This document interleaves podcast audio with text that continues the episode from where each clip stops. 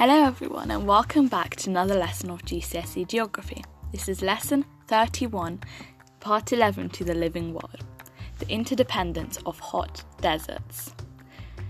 The biotic, aka living, components of hot deserts, plants, animals, and people, and the abiotic, aka non living, components, climate, water, and soils, are all closely related and many of them are dependent on one another. Did you know that one fifth of the Earth's surface is covered by deserts, and 1.2 billion people from this planet live in desert regions? The world's largest desert is the Sahara Desert, and the main two animals that live in deserts are fennec foxes and camels. Fennec foxes have big ears to cool themselves down and listen out for prey, and camels store fat in their humps for long term energy.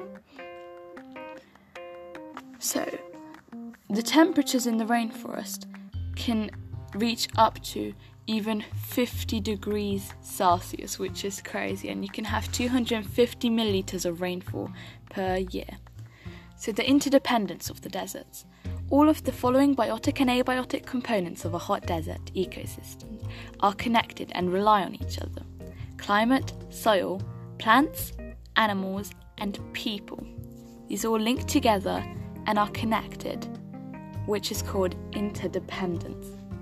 So, what are hot desert climates like? Hot deserts have high temperatures and low rainfall. This has an impact on the type of plants and animals which can live there. Hot deserts have an extreme climate and challenging environment. What are plants like in the hot desert? Plant growth in the desert is sparse due to low amounts of rainfall. The plants that do grow, such as cacti and thorn bushes, need very little water. Many plants have short life cycles. They grow quickly after the rain has fallen. What is the soil like in a hot desert?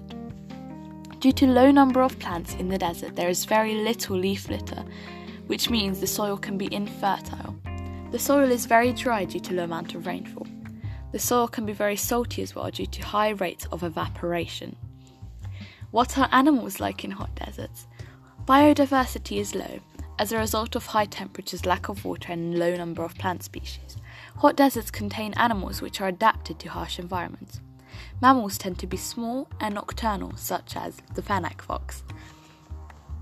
Now, people in hot desert, env- hot desert environments. The people living in deserts who are farmers grow crops on fringes, edges, near natural water sources. Indigenous people are often nomadic. They travel to find water and food for their livestock as there is a low supply due to extreme temperatures and low rainfall. Now, how do these all link together? Lower rainfall would lead to less plants growing, which would produce less leaf litter, lowering soil quality. Lower soil quality would mean less plants for animals to eat.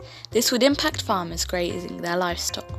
Livestock would overgraze the land, leading to less plant coverage, exposing the soil and making it more likely to erode. And less soil would mean farmers would struggle to grow crops, which could lead to famine. That was all for today's lesson. Thank you for listening.